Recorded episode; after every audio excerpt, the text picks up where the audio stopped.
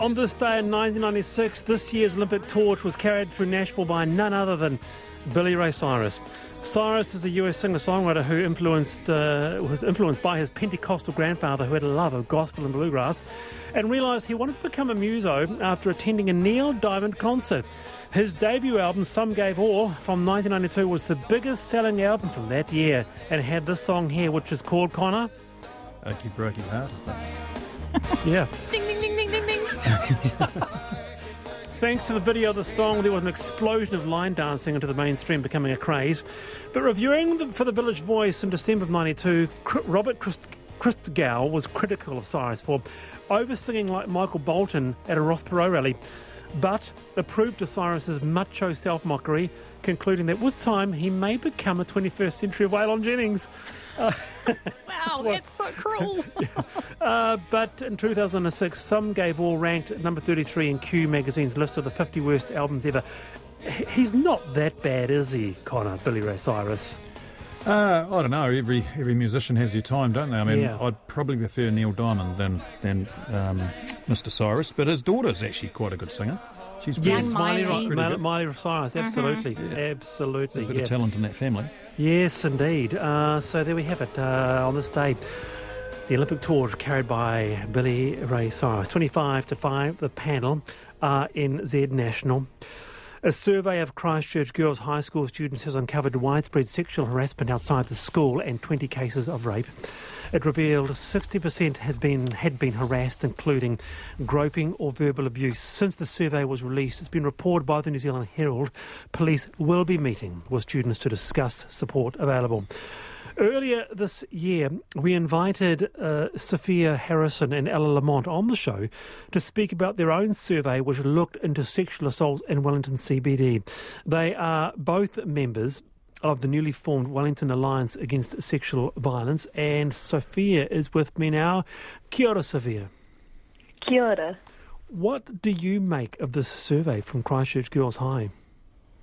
Um, well, Ella and I both went to school in Christchurch, and as Right. sad as well, yeah, and as sad as well as angering it is to say, these things haven't really changed since we've been there.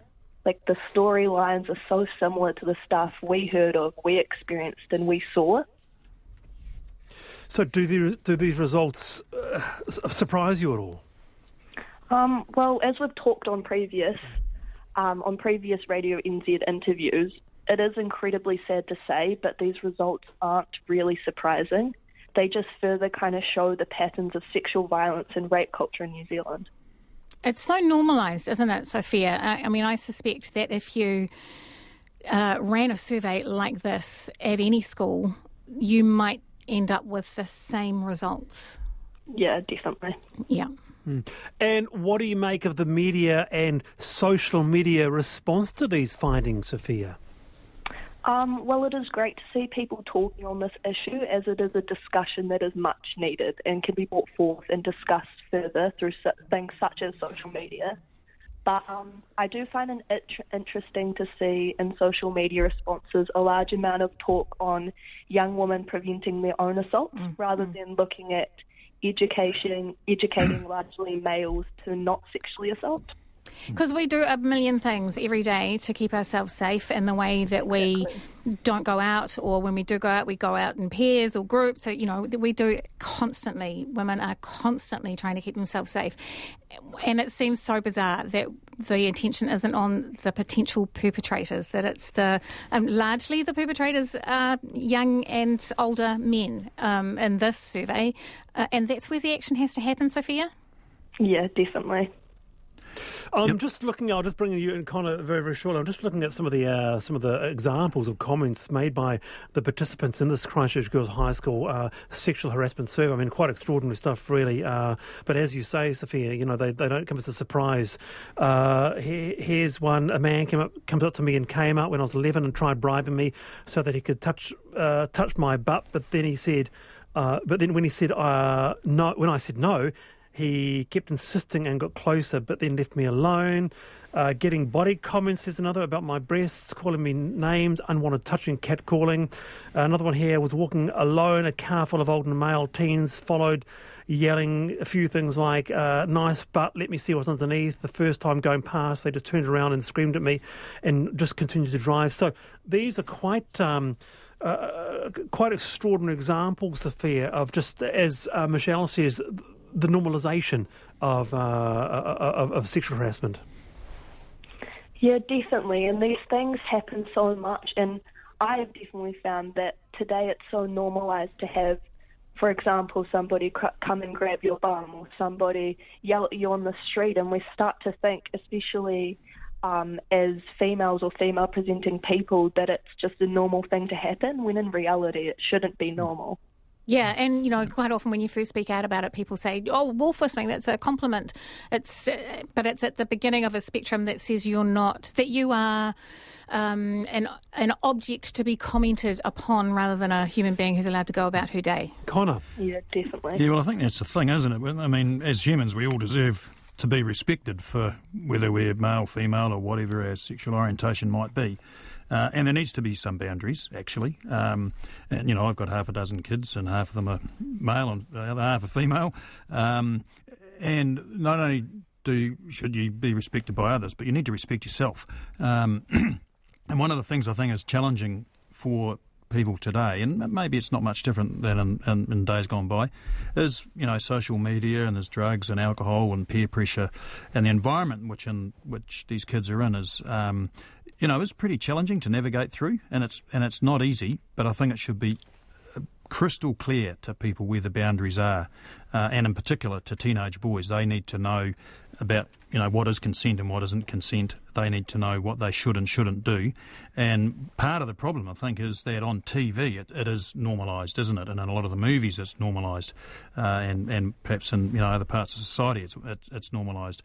But it, it should be very straightforward about what's appropriate and what's not, and I don't think and, it is. And Connie, you're absolutely right. The key is that it's young men that need to um, have that message made really clearly to them. The yeah, response on this? Uh, no, keep going, Conor. Sorry. Yeah, no. Well, I, th- I, think it is, and I know that you know our boys are at a, a, school here in Wellington, and they went through some sort of ten-week program where they had people coming along and talking about it. And, and I think um, you know our guests here did right. It, it does need to be a conversation about it, because when people do get into these situations and there is a bad outcome, it can absolutely destroy people's lives, and, and um, you know you want to avoid that if you possibly can. So. Um, so, you know, finally, let's bring you in again. I mean, uh, n- nonetheless, uh, I mean, they're sort of quite extraordinary, uh, pretty shocking. This uh, actually very shocking. These uh, latest survey findings. Nonetheless, are you hopeful of some change or not? Um, well, when looking at and dealing with these issues of sexual violence, I feel like it, it's sometimes something that it, like you feel very hopeless of change, as it's such. It's an issue that has been very terrible for so long. But when looking at it from a wider perspective, just seeing the topic of sexual violence being talked about is a huge change and a huge step forward. Although it's not, you know, the whole, it's not going to be the solution to everything. It is a step in the right direction. So I am, in that way, I am hopeful. Kia ora, Sophia. Appreciate you being on the panel with us today. Uh, that is uh, Sophia Harrison, um, a member of the newly formed Wellington Alliance Against Sexual Violence. Um, my daughter hated going for a run in New Zealand. Men, boys driving but yelling out comments to her. She hasn't had this at all in Australia. Wow, that's interesting. Uh, I'm 53 and have experienced and normalised this kind of harassment since I was about 11. Yeah. Uh, Linda says the results, the report rather, on sexual assault does not surprise me at all. This has been going on and has not changed from when I was at high school 40 years ago. Same. Yep. Yeah, 1970s. You know, reading reading the stories from the girls in that survey is very familiar. It's exactly mm. what's been going on for a very long time. It's it's an experimental age, though, isn't it? You know, those teenage years, and you won't run into a parent in New Zealand who says it's not a challenging time. Um, you know, trying to help navigate through those those years. So, uh, but I think it is added to the complexity with all the social media and just the peer pressure that comes on people. Uh, it is 17 to 5. The panel uh, is in National. Thank you for your responses this afternoon. Uh, I really appreciate them uh, from all the uh, from all the topics this afternoon. Now to this, completely different. Is the truth out there? In a just released report, the US government has said it has no explanation for unidentified objects, but it has stopped short of ruling out aliens. As the New York Times reports, this is likely to fuel theories already out there about unexplained aerial phenomena. So that's the new word. It's not UFOs, but rather uh, UAPs, or unexplained aerial phenomena. So with us now is Professor Craig Rodger from the Department of Physics at Otago University to share his thoughts. Professor Rodger, kia ora. Kia ora. Good to talk to you. It's lovely to have you on, and this has actually been, for, in some quarters, quite a much uh, awaited report because it's it's it's, it's an official document um, from the Pentagon, but quite widely reported too, the Guardian, New York Times, and others. What does the report tell us? The truth is out there. Well, I, I, think I think we can conclude that the truth is out there, but it doesn't tell us very much else, honestly. um, the truth is out there, but what is really going on? I mean, this document, and, and, as you say, it's an official US government report. It's a nine page PDF, of which about four and a half pages have real written words on them. There isn't actually a great deal of detail in there, other than they recognize that something is happening and they don't really know what it is. Yeah and looking at something that's happening. It actually, it actually part, parts have been made quite interesting reading. Uh, you know, the the sort of phenomena of uh, uh objects moving uh, extraordinarily fast and going in uh, going uh, flying in ways that hasn't been seen before. I mean, is there any evidence really for UAPs? Let's not call them UFOs. Well, I think that's what what we can conclude from the report is that there are evidence of UAPs, that there is a number of potentially credible reports that something is happening that we don't understand. And the other thing that I think is really interesting from that report is a recognition that people have been discouraged from from providing this evidence, from putting forward what's going, but telling people what they've seen, and that for multiple reasons, the US government and more so the US military has recognised that that's a bad thing and that they need to look at this more seriously. That's the bit that I find so fascinating. I've always thought that it was extraordinary hubris to think that in the whole universe we're the only sentient beings anywhere. But what has always been fascinating is the people being discouraged from talking about it, from um, you know telling their stories about being picked up by aliens and being probed. What is the Absolutely. psychology I mean, behind that? Mm. What what or the motivation? I, I, think I think when when the word comes from above that this makes you sound like you're a whack job, um, you're really not going to report it. And and look, uh, years ago I was in a field that um, we were interested in lightning that occurred above thunderstorms.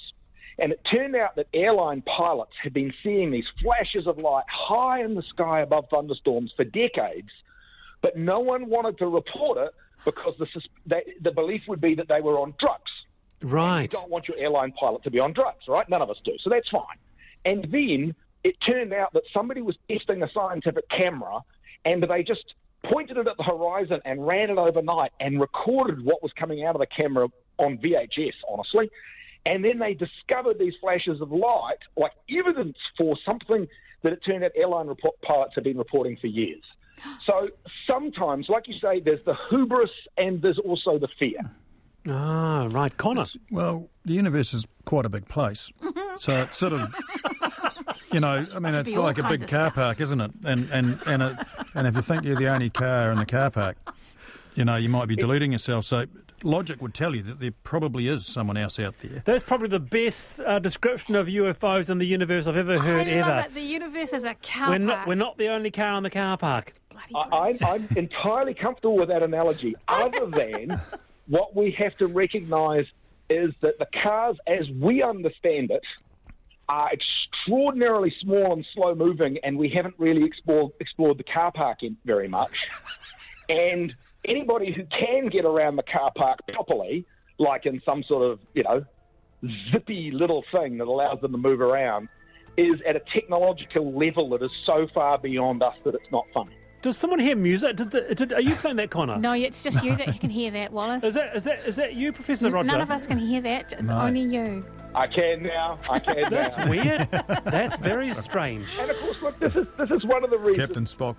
why some of these people, and we're talking, I mean, most of these reports are coming from serious military uh, people, some of whom are aviators flying uh, planes worth tens, maybe hundreds of millions of dollars, being thought of as a fruitcake who believes in aliens. Yeah, yeah, yeah. um, is is is not going to necessarily do your career any good.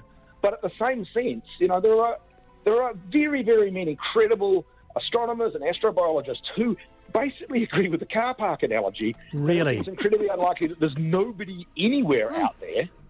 It just seems unlikely that some of them have visited here, crashed, and are locked in at the US government's basement. do you think? Do you think, Craig? Maybe they come here, have a look at us, and go, "Oh, we, oh, we can't do anything for them. What a disaster!" And they bugger off again. Um, the bit that I don't like about that is that the, the, these reports seem to come up quite often.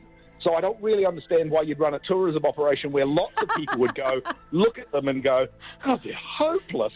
But don't worry, we'll send another tour tomorrow. Maybe it's Um, like a comedy tour. Come and see this world. It's Hmm. insane. They're crazy. Yep. Uh, Well, Iain, there are- Iain, Iain Banks had a good theory. Says someone he reckons there are many, many higher power beings out there, but they are hiding themselves from us because we are too violent and self-destructive. Yeah. Um, but actually, one Well, just on a on a follow-on note, that Professor. sounds like the prime directive, doesn't it? I mean, Yeah. you know, we, we, we need to advance further before we can be uh, welcomed into the society, the intergalactic society. I mean, like science fiction, they come up with a lot of good ideas. Nice to have you on the program, Professor Rodger. Appreciate it.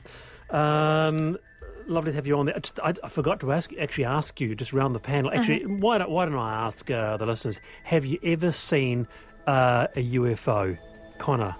Uh, well, we looked out our bedroom window this morning and saw a, a light just above the Wellington Harbour, and I think it is a satellite, actually, and it's been sitting there quite a lot. So I think we're going to see more stuff in the sky because it's just a lot more satellites. Okay, so you have. Have you seen a UFO, Michele? Oh, look, if I was being really honest, I have been um, taken away and probed a couple of times, but I'm Have not, you? I don't want to tell people that No. because they'll think I'm a bit weird. Yeah. And, and at the moment, people think I'm a very sensible Hmm. person. And and and but you still you still do you still recall it? You still recall what happened? The Moments of it, yeah, Yeah. It's mostly just the lights and the colours. Yeah, yeah. Anywho. All right, nine to five. The panel. Uh, NZ National. Uh, uh, quite a bit of feedback this afternoon, um, and a lot regarding the, um, the the the news that came out came out this today about the Christchurch Girls High School sexual harassment survey. Uh, Wallace, I'm 61 now, but I res- recall an attempted rape at 15 when a boy took me home after a party. It was 1975. Hearing the same for girls in 2021 makes me want to cry. You go, you cool girls at Christchurch Girls, says Linda. Kia ora, Linda. Um, I went to a girls' school in Wellington 20 years ago. There was nowhere obvious to go and talk about sexual assault in those days. I had peers who had experienced serious assault and rape. I had no idea what to do about it.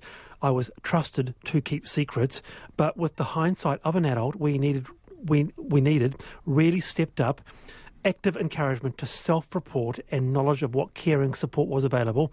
I hope things are better. Today's report is not surprising to me, but it's totally unacceptable. Yeah, yeah, I think that's a lot of women will be saying this is awful and not surprising, and we have to find better ways of making attitudes towards women's autonomy different.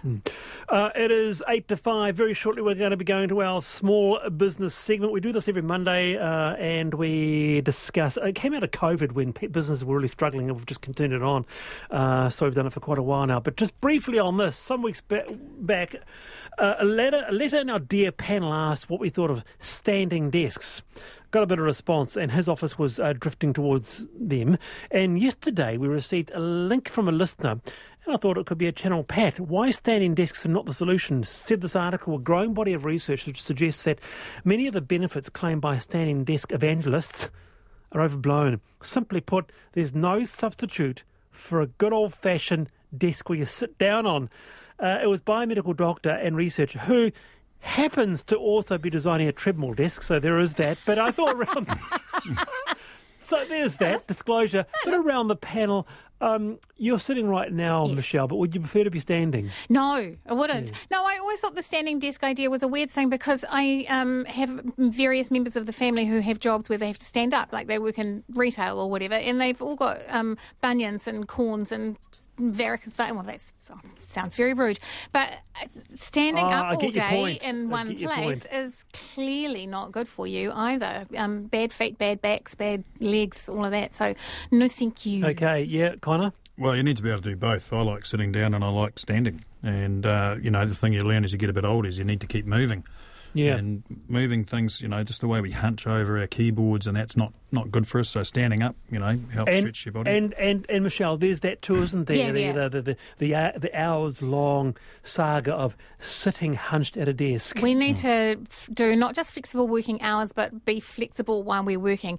Take breaks, stand up, move around, run up. I, you know, I've got a stationary bike in my office. I run upstairs and make cups of tea. I'm not mm, saying I'm brilliant at any of this, but you've got to keep moving all all the Yeah, time. because we, All right. we, we're very sedentary. Because Yeah. we, we, we sit all day at work and then we go home and sit all night watching stupid TV programs. Well, some people do. Not all know, stupid. And it's just ridiculous, isn't it? Yeah, When you but- think about it. But Again, I feel seen today. Finally, it's Monday time, so time for our small business segment where we give a bit of a bit of shout out to a local company doing cool things. Today, we're talking to a family run honey business. Hannah O'Brien from Hunt and Gather Bee Company is with us on the line. Hannah, kia ora. Kia ora, thanks for having me on. When did you start the business? Why did you start this business? um, I, I- maybe a bit of uh, naivety. We started um, back in 2016. My husband Rory and I were. Um, I was teaching and he was dairy farming, and we just we wanted a change. So we we started beekeeping. We thought, oh look, this looks pretty easy. So we bought. Um, we sold our house and bought 16 beehives and a ute, and thought, cool. We're away. We'll make some honey this summer, and we'll be um, millionaires in no time. And um, five years later, we're, we're definitely not millionaires, but um, yeah, we're loving it, and it's a, it's a wonderful business to, to be in. See, to me, Michele, that, that, that defines small business bravery. Sell your house, buy a ute and 16 beehives. Absolutely. It's courageous. And it's particularly courageous, Hannah, because I understand you're like me and you're allergic to bee venom. Yeah, so so ironically, um, a, a few weeks after we bought our beehives, I I was um, eight and a half months pregnant, and I got stung just driving in the car. A bee flew in the window and stung me, and yeah, half an hour later, I was in the back of an ambulance and shots of adrenaline, and they thought I might go into labour and the whole deal. So it was um, a bit of a surprise, but on the upside. I was rubbish at beekeeping anyway, and now I don't have to do any heavy lifting or, you know, sweat it out in a bee suit in the summer. I just stick to the honey and the, the marketing side. So it actually worked out really well. Conor?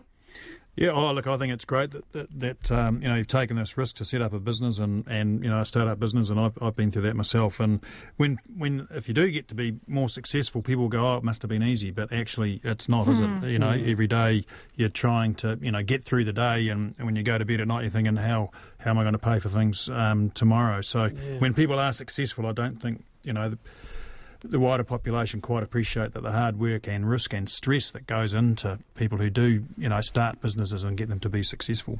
Hannah, can I ask what's special about your honey? So we have a real strong focus on three things in our business. For us, it's family. We've got three young kids, um, and we treat our our team, although it's very small, like our, our family. So it's about looking after our people. It's about looking after our bees. So we take really special care to do a, a number of things that mean our bees are really well looked after and really healthy. And it's about sustainability for us. So it's about being able to call the shots on our product, like our packaging, um, listening to, to Kate earlier, um, being able to take back our jars and refill them, and um, and and be in an industry that has a positive impact on the environment. So yeah, that that's what's special about us. All right. And our Kānuka honey is, is our main seller. Ooh, uh, I'll sneak in the website too. It's huntandgatherbeeco.com. Hannah Kiora, thank you very much. And that is us for today, Michele A'Court. What a and, joy. Uh, oh, whoa, everything today. And Conor English. Yep, cool, great, Mr. thanks. Cool, Mr. Te Hōtaka, mō tēnā rā, kia pai, tō koutou pō. That's us for today. Have a great evening. See you tomorrow.